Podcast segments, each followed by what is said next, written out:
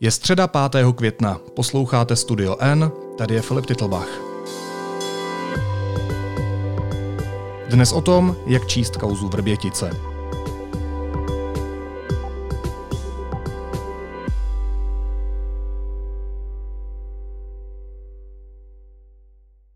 Server Seznam zprávy přišel s informací, že vicepremiér Jan Hamáček chtěl v Moskvě vyměnit mezinárodní skandál související se zapojením ruských agentů do výbuchů ve Vrběticích za dodávky vakcíny Sputnik a setkání lídrů Spojených států a Ruska v Praze.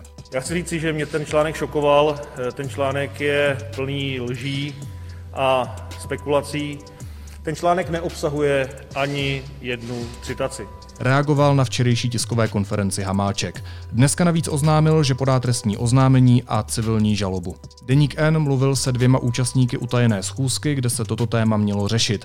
Český velvyslanec v Moskvě Vítězslav Pivoňka řekl, že za Hamáčkem stojí. Nejvyšší státní zástupce Pavel Zeman, který ale dorazil až v průběhu schůzky, podle svých slov nenabil dojmu, že by cesta byla plánovaná za účelem výměny Vrbětic za Sputnik a nechce prý naskakovat na spekulace. Seznam zprávy ale za zjištěním Janka Kroupy a Kristýny Cirokové stojí. Já vám nemůžu říct, co máme v ruce, každopádně musím říct, že sám jsem ty důkazy viděl, slyšel, jsou naprosto věrohodné a e, jsem si naprosto jistý, že ty informace, které jsme publikovali, jsou pravdivé. Řekl v české televizi Jiří Kubík. Jak tedy číst výbušnou zprávu, kde stojí tvrzení novináře proti tvrzení politika? A my nemáme v ruce jediný důkaz. O tom se budu bavit s Václavem Štětkou, který vyučuje mediální studia a politickou komunikaci na britské Loughborough University. Dobrý den. Hezký den. A s odborníkem na mediální etiku Janem Motalem z Masarykovy univerzity v Brně. Honzo, dobrý den. Dobrý den. Když se vás, pánové, zeptám obecně, tak čemu v té kauze Vrbětice věříte? Co je pro vás zaručená informace a u čeho si dáváte prostor pro pochybnosti? Václave. No tak já myslím, že těch, těch prostorů pro pochybnosti je tam celá řada. Eh, obecně platí, že v případě zveřejnění takovýchto eh, skandálů eh, je dobré si držet jistý odstup před tím, než si člověk na tu celou věc udělá jednoznačný názor, zejména teda v situaci, kdy skutečně nemáme v ruce prakticky nic, o co by se dalo fakticky opřít. Eh, ten článek je založený de facto pouze na anonymních tvrzeních eh, údajných, údajných účastníků té schůzky, eh, což je skutečně proto, abych já jako čtenář tomu textu věřil poměrně málo. Já můžu věřit nějaké reputaci, kterou má třeba seznam, seznam zprávy, redakce a konkrétní autoři toho článku.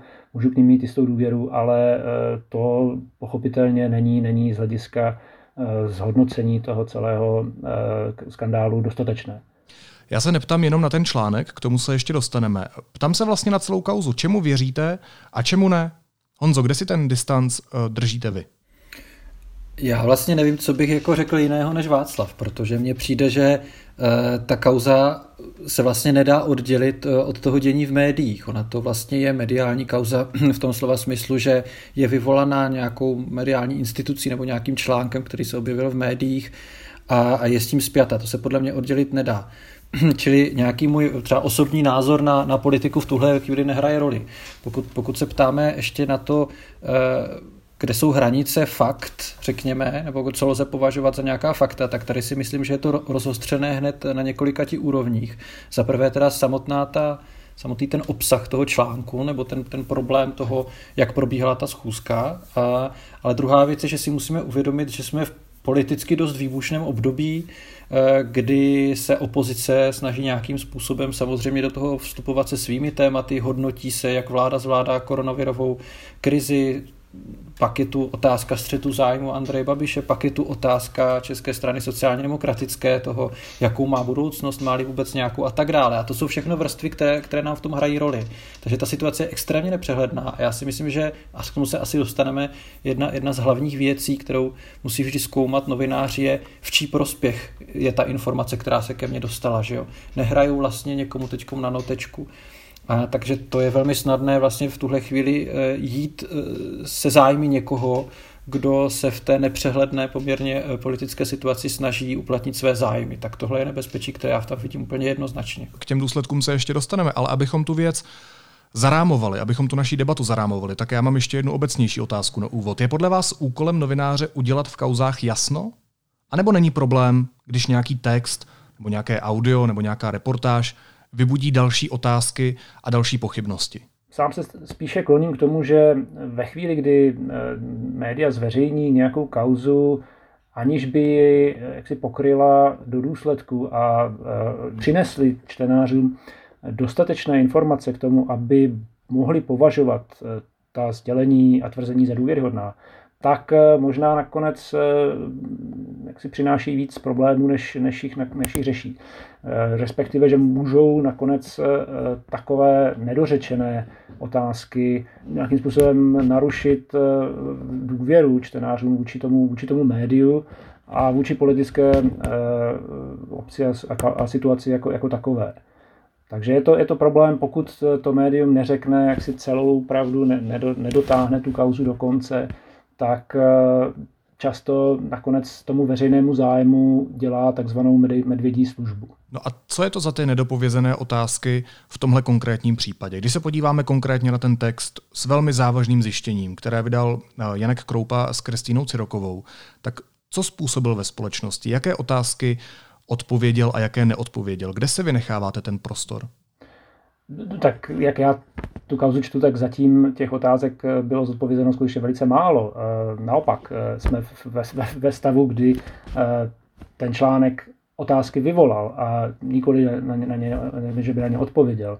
Máme k dispozici pouze tvrzení účastníků schůzky o údajných motivech vicepremiéra Hamáčka k cestě do Moskvy ale zaprvé eh, ještě pořád eh, nevíme, jestli tato tvrzení můžeme považovat eh, za, za důvěryhodná, jestli, jak již říkal Honza Motal, za těmi sděleními nestojí nějaké jiné zájmy. A obávám se, že pokud redakce seznamu k tomu nedodá nějaký další, další materiál, nějaké další informace, ideálně teda samozřejmě výpovědi přímých účastníků té kauzy, no tak, tak ty otázky budou přetrvávat. Um, Honzo, může to ta redakce Seznam zpráv udělat, když chrání svoje zdroje? Tak ochrana zdrojů je samozřejmě jedním z pilířů novinářské práce a e, vůbec si nemyslím, že by kdokoliv, e, kdo se s novinařinou zabývá nějak vážněji, chtěl tlačit novináře k tomu, aby, aby šli proti důvěře, kterou, eh, kterou si nastavili, nebo která je mezi nimi a těmi zdroji. Ale pak je druhá otázka, ta, které, ke které jsme se teď dostali, a to je, jak vypadá ten výsledný produkt, nebo ten článek, ta reportáž, nebo to, co se dostane k veřejnosti. Jsou dvě odlišné, odlišné stránky. Řekněme, že když se na to podíváme skutečně s hodně velkým odstupem, tak jsme získali informaci. Získali jsme informaci, kterou, eh, kterou médium Seznam zprávy teda tvrdí, že má eh, od účastníků té schůzky, nevíme od jakých, což je ta ochrana těch zdrojů, ale jaká ochrana zdrojů, když na té schůzce za stolik lidí nebylo. Jo? Tam je poměrně, poměrně jakoby málo lidí, kteří to mohli takzvaně propálit. To je potřeba si uvědomit. Eh, a druhá věc je, že kromě této informace, eh, tedy, že měl přijít eh, Jan Hamáček s nějakým návrhem ve vztahu k té výměně nebo k tomu obchodu, nebo jak to budeme nazývat, ke kterému mělo, který měl nabídnout Rusku, tak nevíme vůbec nic. Jo? To znamená, k nám se dostala vlastně nějaká informace a ten kontext, souvislosti a, a nějaké, nějaké rámování ve vztahu k tomu, co už se, co už se děje té společnosti, eh, jaké různé politické síly v tom hrají roli a tak dále. To by mělo být taky součástí té novinářské práce. Jo, ale skutečně ten článek samotný je vlastně hodně roztažená jedna informace. A já teda mám dojem, že nejenom eh, u Janka Kroupy, ale eh, na seznam zprávy jsme toho viděli i víckrát v minulosti. Vzpomeňme si na to velmi spektakulární investigativní eh, video s, eh, se synem Andreje Babiše, jo, které v podstatě ve výsledku nemělo vůbec žádný impact, protože nepřineslo nic moc nového. A nebylo to vlastně doplněné tím, co dělá potom z té novinařiny dobrou novinařinou a to je to všechno okolo. To znamená, nestačí informaci mít, je potřeba vědět, co s ní udělat a je potřeba těm divákům nebo posluchačům nebo čtenářům přinést ten fakt komplexní balíček s tím kontextem, s, s nějakým osvětlením vztahu.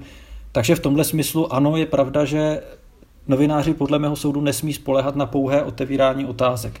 Jejich povinností je nabízet i nějaké, řekněme, cesty k odpovědím, když už ne odpovědi samotné. Já vám budu, Honzo, jako moderátor oponovat. Není to ve výsledku standardní novinářská práce? Protože novináři přece můžou ve výjimečných případech, především v investigativních kauzách, kde by prozrazením svých informátorů mohli někoho ohrozit, pracovat s anonymními zdroji. A vy jste, Honzo, říkal, že těch účastníků na té schůzce vlastně bylo málo. Možná právě proto nechcete prozradit nic, protože by bylo velmi jednoduché někoho identifikovat. No, jedna věc je prozrazovat. Já znovu říkám, jako tohle eh, nechci, nebo to není to, k čemu směřuje vlastně jakoby ta moje výtka. Eh, spíš mi jde o to, že eh, jedna věc je, že někdo tvrdí, že, že se to na té schůzce dělo. To je v podstatě věc, kterou zjistíme, nebo vlastně už nezjistíme, pokud ta schůzka nebyla nahraná, že vždycky to bude na úrovni toho, že bude nějaká, nějaké tvrzení proti tvrzení. Tohle nerozřešíme, to nerozřeší ani ten novinář. Ale on může rozřešit, rozřešit to pozadí. Jo, to znamená to, to pozadí té schůzky, to pozadí těch vztahů těch lidí na té schůzce. A v tomhle smyslu ten článek byl fakt slabý. Jo? Tam jsme se vlastně toho příliš mnoho nedozvěděli. My jsme se dozvěděli, že tam byli nějaký velmi významní činitelé z velmi významných eh, bezpečnostních, řekněme, sektorů eh, té, té, té veřejné politiky, že se možná asi teda údajně řešilo, řešila cesta Hamáčka a nějaký obchod. A to je všechno. My nevíme, jaké vztahy mezi sebou ty lidé mají, jaké zájmy mohou zastupovat, Jo, ten, ten, ten um, pisatel té reportáže předpokládá, že to čtenář ví nebo si domyslí. A to jsou ty otázky, které jsou ve vzduchu. Já bych tomu možná jenom, jenom dodal, že na mě to eh, ani nepůsobilo, přiznám se, jako investigativní reportáž nebo investigativní článek. Jo, já, já si ten žánr představuju trochu jinak. Eh, představuju si, že novináři v takovém případě jdou skutečně do hloubky a, jak říkal Honza Motal, eh, dodají i ten, i ten náležitý kontext. Nic z toho jsme, jsme v tom článku neobjevili. Byla to v podstatě jenom informace eh, o tom, že několik eh, účastníků schůzky údajně potvrdilo tu interpretaci, že eh, ministr Hamáček jel do Moskvy něco zobchodovat, utajit vrbitický skandál výměnou za Sputnik. A přiznejme si, tato samotná spekulace se jeví jako poměrně dost divoká ve vztahu k tomu, že, jak, jak je dobře známo, informace o tom, že eh, s vrbětickým skandálem mělo, měla co dočinění ruská tajná služba, už kolovaly mezi, mezi novináři a nejspíše i, i, i v zahraničí v té době, když, když se o té eh, cestě Jana Hamáčka do Moskvy rozhodovalo. Takže představa, že by mohl něco utajit, eh, je dosti, dosti naivní v tomto smyslu. Takže i, i, i, i z tohoto pohledu ten článek eh, seznamu vyvolává spíše více otázek, než jich, než jich odpovídá. No, eh, abych předal i druhou stranu, tak eh, Janek Kroupa včera v podcastu Maria Bastlové říkal, že celá ta akce je vlastně divoká a jaké jiné vysvětlení čekáte než divoké u takovéhle šílené akce. Každopádně zajímá mě jedna věc, ten text nemá vlastně žádnou přímou citaci nějakého účastníka, který by potvrzoval tu informaci nebo to tvrzení uh, redakce, um, což byla taky hlavní výtka vicepremiéra Hamáčka. Jak velký je to problém v takových textech, které mají takhle zásadní zjištění? No, eh, nejsem si jistý, jestli je to opět možné eh, nějak paušalizovat, spíš bych postupoval případ od případu, ale je pravda, že pokud tam nebyla ani jedna citace, byť anonymní, tak zase to tu míru důvěryhodnosti možná zbytečně snižuje. Pokud Janek Kroupa s těmi lidmi mluvil, nepochybně si ten rozhovor nahrál a nepochybně není problém v takovém případě použít citaci, být samozřejmě anonymizovanou. Ne, ne, nevím, netuším, proč tuto formu v, to, v tom textu autoři nezvolili. Zbytečně tím podle mého soudu nahrávají kritice a, a podezřením, že to tady není tak, jak, jak oni říkají. Hmm, jo, já to, já, to vidím, já to vidím stejně. Jo, myslím si, že uh, opět nelze stanovit nějaké univerzálně platné pravidlo, ale ty citace mají uh, jednu velkou výhodu a ta je, že uh, snižují nebezpečí ztracenosti v překladu. Jo? Jestliže parafrázujete to, co řekl druhý člověk, tak to taky znamená, že do toho projektujete to, jak tomu rozumíte, té jeho větě. A jestliže někdo, jestliže někdo třeba artikuloval nějaké rozhorčení nad nad politikou nebo nějakými názory nebo postoji Jana Hamáčka, tak to ještě nemusí znamenat nutně, eh, že, že třeba popisoval nějakou realitu. Že? To, to, to nejsme schopni posoudit, protože vlastně nevíme, co ti lidé říkali. Takže tohle problém skutečně je. A ta anonymita by tam dle mého soudu není důvod, proč by tam nemohla být. Jo. Ta citace se vždycky dá vybrat takovým způsobem, abychom nevěděli, který z těch účastníků to byl. No a Honzo, kdyby to nešlo, tak jak se k tomu má novinář postavit? Když si je stoprocentně jistý důvěryhodností těch informací a svých zdrojů, ale zároveň z jakéhokoliv důvodu prostě nemůže ani jmenovat, ani třeba citovat, aby to z těch slov nikdo nepoznal. Jak se k tomu má postavit? Tohle není správná cesta, kterou zvolil Janek Kroupa. V takovém případě samozřejmě, jo, ale říkám, nevíme. Jo, to, to jsou přesně, těch otázek je velké množství a já bych začal, nebo myslím si, že ta diskuze by se skutečně měla odvíjet primárně od toho, co, co jsme před chvíli říkali a jak říkal Václav, toto není investigativní reportáž. Jo? Kdybych to vzal do, do, do semináře, eh, co máme prostě pro naše studenty, eh, tak bychom asi první věc vždycky učím v té, v té etice. Vždycky říkám, než si začnete pokládat etická, etické otázky, řešte, co je to za žánr. Ať víte vlastně, s čím se potýkáte. A tady jako si myslím, že to nenaplňuje ty standardy toho žánru a myslím si, že dlouhodobě s tím nebo dlouhodobě, řekněme v poslední době se domnívám, že, že to dost polevuje v tom českém novinářském prostředí obecně eh, nějaká konzistentnost, ta investigativa často se redukuje právě na sdělování informací, jo? ale novinář není informátor. Novinář přináší zprávu, která má ještě nějaké další charakteristiky, kromě toho je ověřenosti, musí být ucelená jo? a tak dále. Takže já si myslím, že tady je jádro toho problému. Byl bych nerad, kdyby se to celé potom ve výsledku jako redukovalo na to, zda tam je citace nebo tam není citace. Jo, tohle není vůbec jako to hlavní, co by se mělo řešit ve vztahu k tomu, jestli je to dobrá novinařina nebo ne. Já se možná zeptám ještě jinak. Co jste si z toho textu se svým kritickým myšlením vzali jako čtenáři? A buďte konkrétní, prosím. Václave.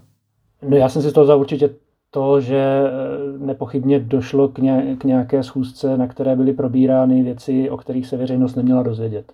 Eh, tam je zcela, nebo myslím si, že velmi jas, výrazně eh, nepochybný motiv ze strany vicepremiéra Hamáčka nějakým způsobem dál jak si pracovat s tím problémem, který má od doby vrbětické kauzy, tím obrovským reputačním problémem, který eh, vyvstal tím, že se snažil vysvětlit tu svoji cestu do Moskvy tím, že šlo o, nějaký, o nějakou kamufláž, eh, čemuž eh, neuvěřil prakticky nikdo. Ani z, ani z řad opozice, ale myslím si, že ani z řad, z řad vládních poslanců. Tím se tedy Hamáček, vicepremiér Hamáček do značné míry zdiskreditoval a jeho důvěryhodnost v očích veřejnosti je na minimum. Navíc ještě si v úvozovkách eh, přilepšil tím, že si vzal jako náměstka na ministerstvo eh, Michala Haška, tedy člověka, který eh, určitě patří nebo je, je, je takovým zosobněním politika, který má velmi volný vztah k pravdě a, a k faktům. Takže jinými slovy je jasné, že ten zájem ze strany médií o to, co se vlastně odehrálo, je, je, je logický a myslím si, že Janek Kroupa má v ruce nějaké dokumenty, nějaké materiály, které naznačují jisté nekalé jednání nebo prostě problematické jednání při nejmenším ze strany ministra Hamáčka. Ale to všechno dávám do závorky, protože k tomu je potřeba vzít v úvahu, do jaké míry tyto informace skutečně eh, mohou přesvědčit eh, veřejnost a mohou prospět veřejnému zájmu což je tím hlavním kritériem eh, jakéhokoliv eh, investigativního počínání. A ve chvíli, v situaci, kdy eh, není novinář schopen tu veřejnost přesvědčit o tom, že to, co, co přináší, je skutečně, skutečně pravda, že to je fakticky podložené, no tak může ohrozit samotný uh, motiv toho, toho, toho jednání a toho, toho, toho, té investigativní práce. Jak jste to rozklíčoval vy, Honzo? Co je pro vás ta zpráva, kterou jste si uložil do mozku jako něco, co je pro vás důvěryhodné? Rozumíte, je to chaos, spousta posluchačů mi ještě během včerejška psala, a jak to teda je? Jak to vnímat, Filipe? Jak to interpretovat? Tak jak to se svým vzděláním a se svým kritickým myšlením máte vy v tomhle konkrétním případě? Tak pokud tedy zůstanu skutečně u té roviny o co jde v tom článku, vynechám teda tu, tu, tu rovinu eh, žurnalistickou, řekněme, eh, tak první věc, která automaticky mi, mi z toho jako vylezla, eh, jako ta zpráva je, že skutečně přiostřuje a, a, a při, přituhuje v tom, řekněme, předvolebním boji, ona to je floskule předvolební boje, ale skutečně ta, ta politická situace dneska je velmi vyostřená na, vše, na všech různých úrovních, které asi tady nemusím zmiňovat. Takže, se, takže první věc, která mě napadla, bylo právě to, že jsem si začal říkat, a, a hele, tak tak tohle bude ještě velmi jako zajímavý, protože skutečně eh, za prvé je vidět, eh, že eh, nejenom, že Jan Hamáček očividně dělá velmi nešťastné, když to řeknu velmi mírně, politické kroky, ale že vůbec komunikace mediální vlády v tak, v tak důležité, v důležitém případu, jako, jako jsou Vrbětice, je, je vlastně strašně tristní. Jo? Je, jako už, už vlastně od té tiskové konference eh, kolem toho bylo ohromné množství různých spekulací, eh, dohadů. Samozřejmě, že do toho vstupuje Zeman, který, který do toho přináší ještě jiný vítr, ale ta vláda se vším tady tím může počítat. A eh, jestliže se kdysi dávno, a teď už je to hodně dávno, hovořilo o tom, že Andrej Babiš je vlastně mediálně velmi zdatný a je schopen uh, svůj úspěch vytvářet právě proto, že má kolem sebe velmi dobré PR oddělení, tak v takovýchhle chvílích se obávám, že už jsme svědky toho, že to prostě neplatí a není to prostě pravda. Jo, ten, ten obraz ten obraz té reality je rozostřený mimo jiné i proto, že samotná ta vláda není schopná komunikovat ty své kroky a my vlastně netušíme, jestli to neudělali, protože museli, že to sdělili veřejnosti, že už to na ně tak tlačilo, nebo jestli to náhodou nebylo, že chtěli eh, odvrátit pozornost od něčeho jiného. Jo, tak tohle mi běželo hlavou, když jsem to četl.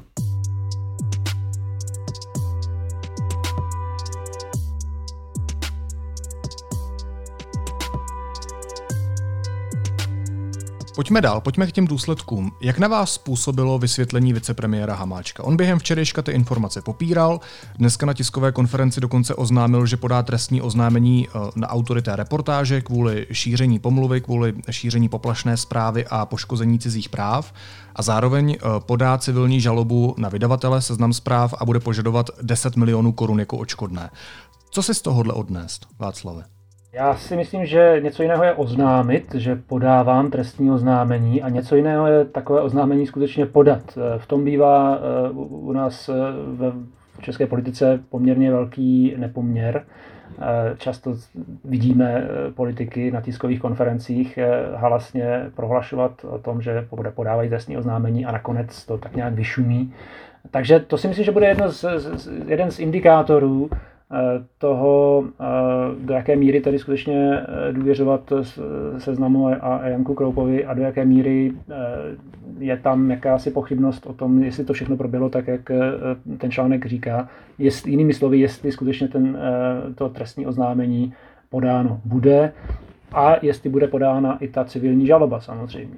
A tady bych se ještě u toho bych se zastavil, protože to si myslím, že je velmi důležité. Ehm, bez ohledu na to, co si myslíme o té reportáži jako takové, tak eh, já vnímám ten krok ministra Hamáčka eh, jako velmi nebezpečný eh, ze strany, ve, ve smyslu ohrožení novinářské svobody v České republice, protože samozřejmě na, na civilní žalobu má, má právo každý, ale trestní oznámení to je instrument, který by se měl používat skutečně velmi Eh, velmi uměřeně, pokud vůbec. Eh, Evropská unie a celá řada jiných států západního světa má na tyto věci poměrně jasný názor a eh, pomluvu ze, své, ze svých trestních zákonníků odstranila.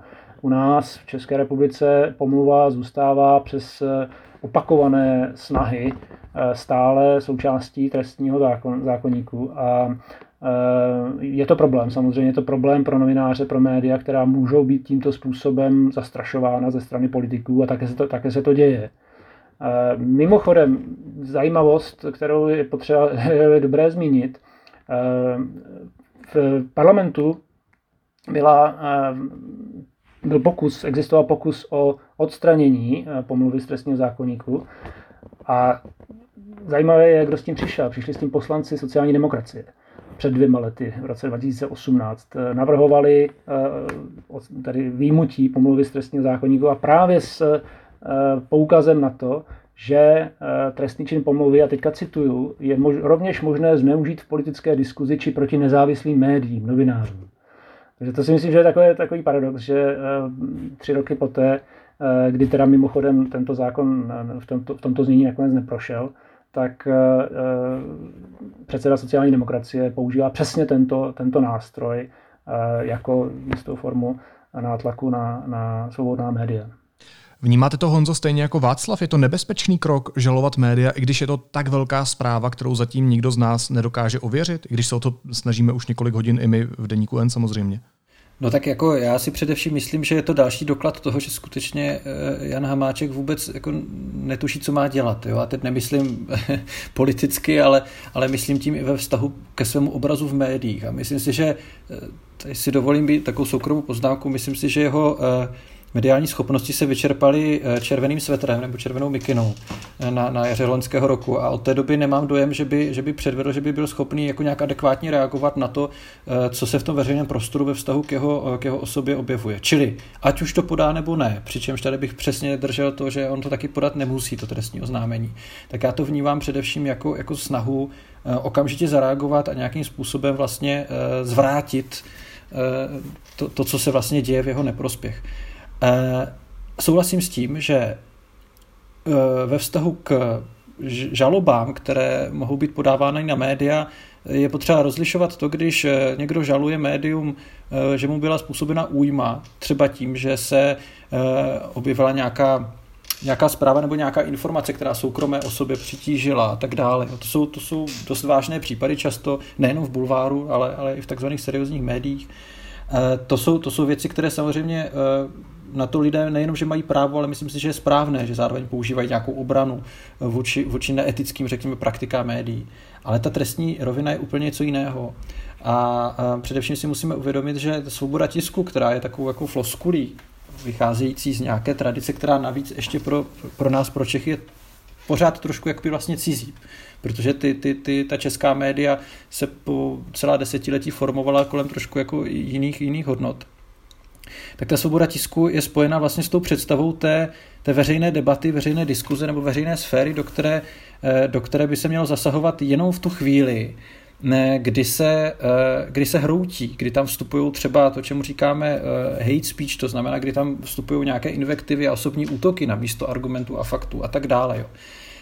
Ale rozhodně nelze trestním, eh, trestním oznámením chtít umlčet médium, které přineslo nějakou informaci. To si myslím, že je přesně velmi nebezpečné a je to velmi nebezpečné nejen na úrovni toho, že se mohou bát ta média, ale vlastně úplně to narušuje, eh, narušuje tu představu o tom, jakou roli ta média plní ve společnosti.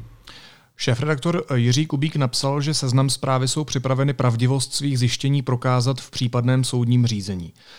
Jakou má šanci pan Hamáček tenhle spor vyhrát? Já vím, že záleží na důkazech, záleží na tom, jestli trestní oznámení nebo tu civilní žalobu opravdu podá, záleží na tom, co seznam zprávy reálně mají. Ale ptám se obecně, známe už v českém prostředí nějaký takový precedens? Václave? Já právě pátrám v paměti, eh, jestli něco takového eh, už proběhlo, jestli nějaký precedens existuje. Mám pocit, že byl tady nedávno rozsudek eh, týkající se eh, novináře Mladé fronty dnes eh, přibyla, který byl zažalován, a teď už nevím kým, myslím si, že ano, bývalým ministrem Chovancem, také eh, na ochranu osobnosti a mám pocit, eh, teď teda 100% to nevím, ale domnívám se, že soud se postavil na, na, na přibylovou stranu, čili že, že tu ochranu osobnosti neuznal v případě Chovance. Ale to se samozřejmě odvíjí od těch konkrétních kaus, od těch konkrétních příkladů, pří, příkladů respektive důkazů a materiálu, které má ten soud k dispozici, se kterými může nějakým způsobem operovat.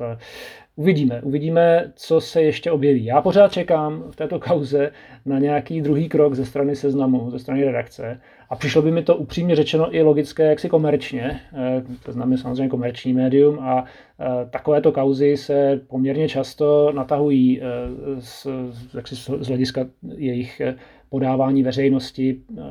Prostě zkrátka proto, že čtenáři potom udrží pozornost a, a to médium na tom v vozovkách vydělá. Eh, takže já čekám, že se objeví nějaký, nějaký další článek, nějaké pokračování, které přinese nějaké matatelnější eh, důkazy, než které jsme zatím, zatím tedy slyšeli nebo, nebo o kterých jsme si mohli přečíst.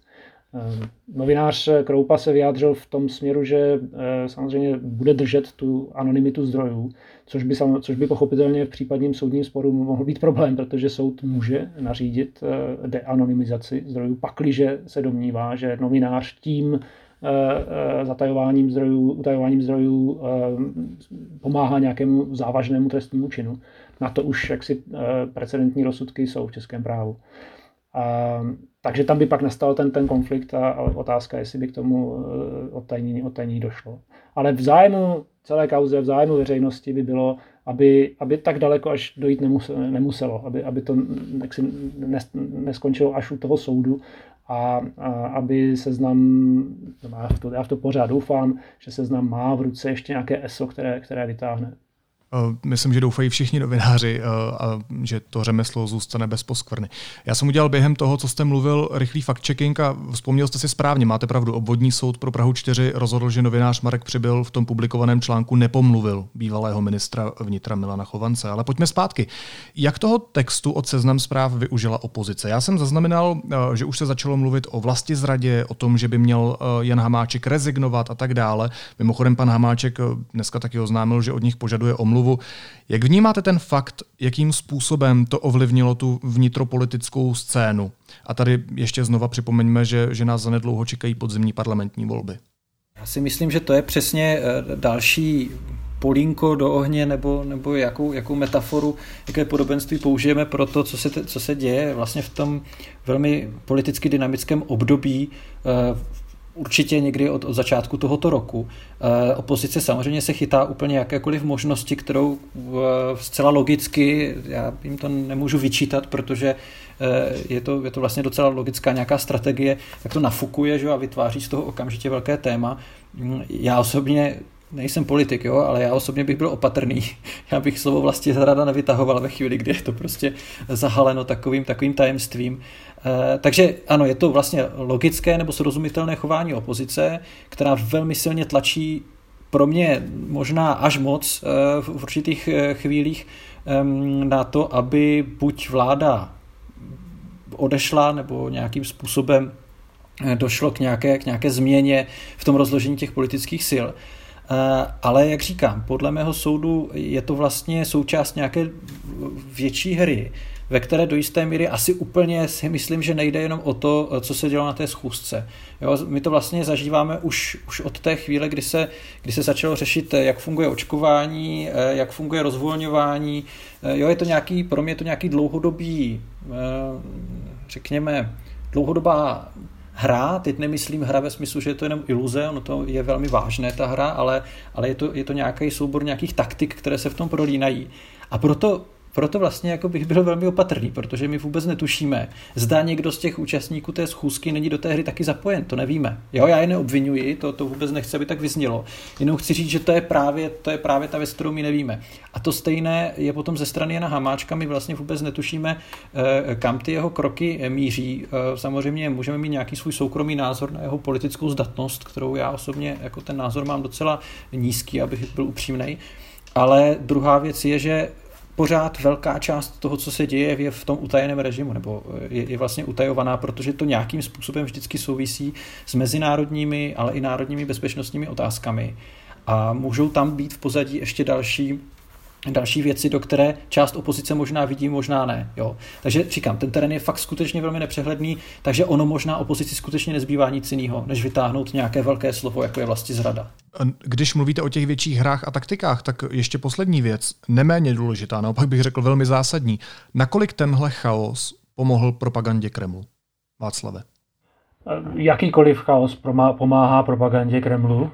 Nepochybně i tato kauza bude nějakým způsobem přepracována, transformována způsobem, který bude vyhovovat geopolitickým zájmům vlády Vladimíra Putina.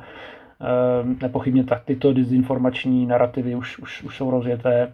A tady si myslím, že zase existuje jisté riziko, že tím, jak opozice naskakuje na, na, na tyto skandály, s takovou jaksi vervou a, a ochotou používá ta slova o, o vlasti zradě, o velezradě, jak jsme slyšeli, eh, tak eh, riskuje to, že jednak ta pozornost veřejnosti se trochu otupí, pokud bude každý, každý takový čin nazván například vlastní zradou. Ale samozřejmě riskuje i to, že pokud v případě této kauzy nedojde k nějakému finálnímu potvrzení těch tvrzení nebo těch, těch spekulací o motivaci premiér, vicepremiéra Hamáčka, no tak i ta opozice určitým způsobem riskuje ztrátu, ztrátu důvěryhodnosti a ztrátu politických bodů, bodů u veřejnosti. Já si navíc myslím, že možná dělá opozice i trochu chybu v tom, jak se zaměřuje na tu osobu vicepremiéra Hamáčka. Tímto skandálem se vlastně překrývají ty skandály předchozí, které z mého pohledu jsou mnohem zásadnější. Ten celý vrbětický skandál, e, účast ruské tajné služby, to je něco tak neuvěřitelného, bezprecedentního, že to samo o sobě by, by mělo vystačit opozici na to, aby se vymezila dostatečně vůči, vůči vládě a tedy nabrala ty politické body. Obávám se, že zbytečně možná personalizuje tu celou problematiku na, na tu osobu vicepremiéra Hláčka, eh, který je, přiznejme si to, předsedou strany s eh, volebními preferencemi na hranici vstupu do sněmovny, nebo možná už i pod ní. Nejsem si tedy jistý, do jaké míry je to z jejich strany úplně taktické. No moment, ale či je to zodpovědnost, že toho chaosu a, jak říkáte, zakrývání podstatných věcí teď Kreml využívá, i když to tím textem třeba nebylo záměrně myšleno? Jako, Stávají se novináři součástí geopolitických nebo spravodajských her, ve kterých by prostě neměli co dělat z podstaty svojí profese? Tak tomu se nedá úplně vyhnout. Ať novináři dělají to, či ono, ať pracují poctivě, eticky a, a důsledně, nebo, nebo, nebo ne. Zkrátka, my jsme v určité informační válce, to slovo válka je možná také zbytečné nebo přehnané, ale zkrátka je to, je to nějaký konflikt, který má svoji informační rovinu, a jediné, co mohou novináři dělat, tak aby se jaksi nestali součástí nějakých her, tak, nebo aspoň minimalizovali to riziko, které z toho plyne, tak je snažit se tu práci dělat co, co nejvíc poctivě a, a ne, nenechávat nějaký prostor těm, těm pochybnostem. Což není nezbytně kritika e, toho, co předvedl teďka seznám, ale obecně platí, že čím víc otazníků čím víc nejasností, tím více prostoru pro dezinterpretace a dezinformační narrativy, což je disciplína, ve které Kreml skutečně vyniká. Honzo. Mně se vlastně líbí ta představa toho novináře jako někoho, kdo je spolu zodpovědný za úroveň té veřejné diskuse nebo té veřejné sféry. Eh, to neříkám proto, že bych eh, vlastně říkal, že za to můžou novináři, tak to nemyslím. Spíš chci říct, že podle mě není úplně správné pohlížet na novináře jako na jednoho z mnoha aktérů, který prostě jenom přináší informace. Toho ta média mají velmi výrazný podíl na tom, jak, jak ta veřejná diskuze eh, vypadá. A součástí té novinářské práce, o tom jsme hovořili na začátku, je vlastně i vytvářet nějakým způsobem srozumitelnost té situace. Jo, já neříkám vysvětlovat nezbytně, protože možná to vysvětlení tady neexistuje, ale řekněme dávat co nejvíc nástrojů té veřejnosti nebo těm aktérům té veřejnosti, eh, aby se buď jejich názory mohly osvědčovat, to znamená být kvalifikovaným oponentem, anebo aby ten čtenář nebo divák eh, mohl, mohl vlastně porozumět souvislostem, když to takhle jako zjednoduším.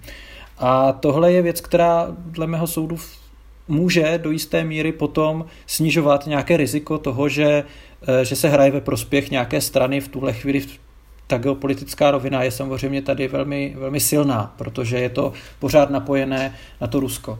Ale s touhle představou, kterou jsem teď eh, řekl, souvisí i to, že přesně žádný novinář není odloučen od společnosti, v níž žije a my žijeme v globálním světě, který je součástí nějakých geopolitických geopolitických mm, her a souvislostí. A je tomu tak vždy, jo, je tomu taky ve chvíli, kdy třeba novinář zvažuje, jakým způsobem bude eh, psát nebo točit o očkování, když víme, že se velké části eh, světa očkování nedostává, protože samozřejmě ta naše pozornost je zaměřená na západní svět nebo řekněme ty bohatší státy a v našich médiích se prakticky vůbec nereflektuje nebo jenom okrajově třeba otázka nějaké globální solidarity a tak dále. To jsou témata, která nechci teď uměle to vnášet, jenom to dávám jako příklad toho, že i taková dostředivá věc, jako je otázka toho, jak se u nás očkuje, má, má vlastně nějaké globální souvislosti. To ti novináři, se domnívám, jsou povinni vlastně do toho vnášet ten, tenhle pohled. Tak možná ještě závěrečná otázka. Co by teď pomohlo?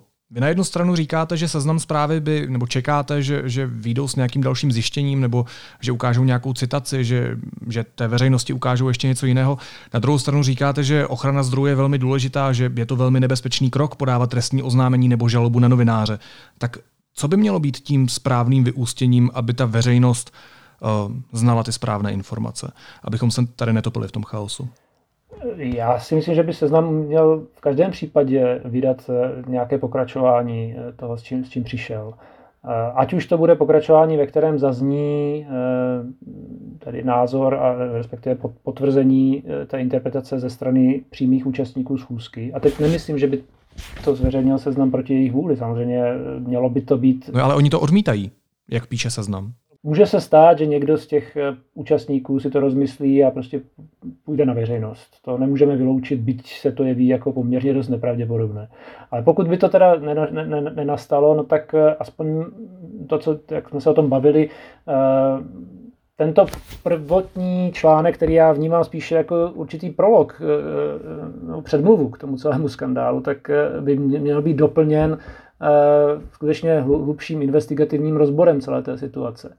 Eh, na, nastíněním těch vztahů mezi těmi jednotlivými aktéry, naznačením určitých partikulárních zájmů, které tam, tam mohou být. Eh, to je, myslím si, jediná cesta, jak čtenáře přesvědčit, že v úvozovkách novináři svou, svou práci no, jak si naodflákli a že mají zájem jít po tom problému více, více do hloubky. Ale pokud to zůstane jenom na této úrovni, to znamená jeden článek, eh, stručný článek eh, s anonymními zdroji a, a dál už jenom ten soud, tak se obávám, že to eh, nakonec té věci spíše, spíše uškodí, než, než prospěje a, a, a redakce seznamu bude mít určitý problém. Honzo, jaké je to vaše teoreticky ideální rozřešení téhle situace? No, Ono asi neexistuje, jo, ideální rozřešení. To už já si myslím, že právě eh, na to už je jakoby pozdě, ale v zásadě tohle je začátek. Jo? Tohle je začátek jakékoliv investigativní práce, když se něco takového zjistí. Takže tady si myslím, že jsme s Václavem zajedno a důvod, proč jsme zajedno, je podle mě také ten, že je to úplně základní nějaký, nějaká novinářská úvaha, kterou, kterou ten investigativec vlastně dělá. Jo. Teď má nastoupit analytická práce, teď má nastoupit právě, eh, právě to, kvůli čemu má smysl číst noviny.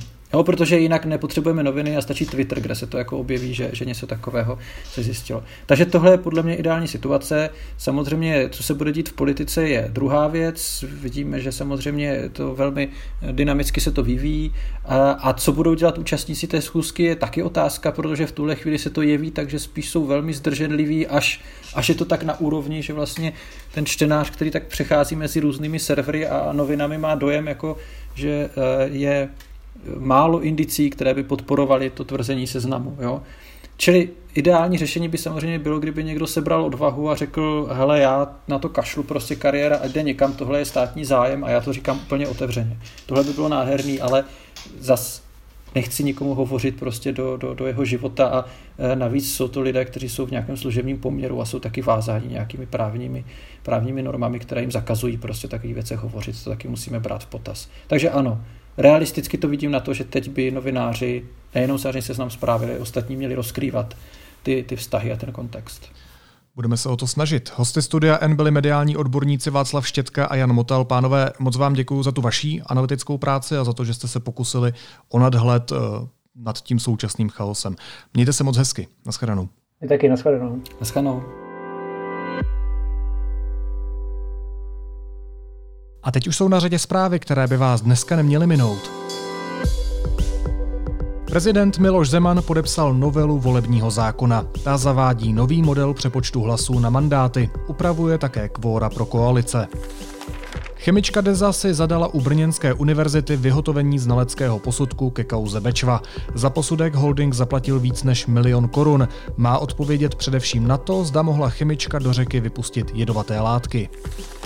Evropská agentura pro léčivé přípravky zahájila průběžné hodnocení vakcíny proti COVID-19 od čínské společnosti Sinovac. V Evropské unii zatím nebyla žádná čínská vakcína schválena. Pouze Srbsko a Maďarsko povolili použití přípravku od firmy Sinopharm. Ministr zahraničí Jakub Kulhánek pro českou televizi přiznal, že na schůzce s vicepremiérem Janem Hamáčkem byl. Výměna s Ruskem se tam podle něj ale neřešila. A předsedové stran v koalici spolu, tedy ODS, KDU, ČSL a TOP 09, se odmítli omluvit vicepremiérovi Janu Hamáčkovi za výroky související s kauzou Vrbětice.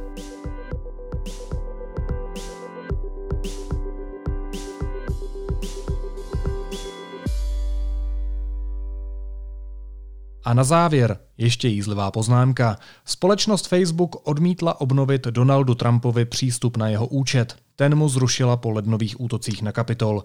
Bývalý prezident Spojených států už na to reagoval a my jsme získali unikátní záznam.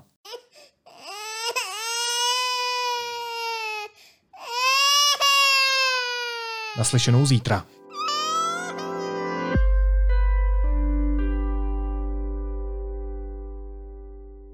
Partnerem podcastu je Dramox.cz. Stovky divadelních představení na jednom místě. Nyní i jako televizní a mobilní aplikace. Dramox.cz, vaše divadlo online.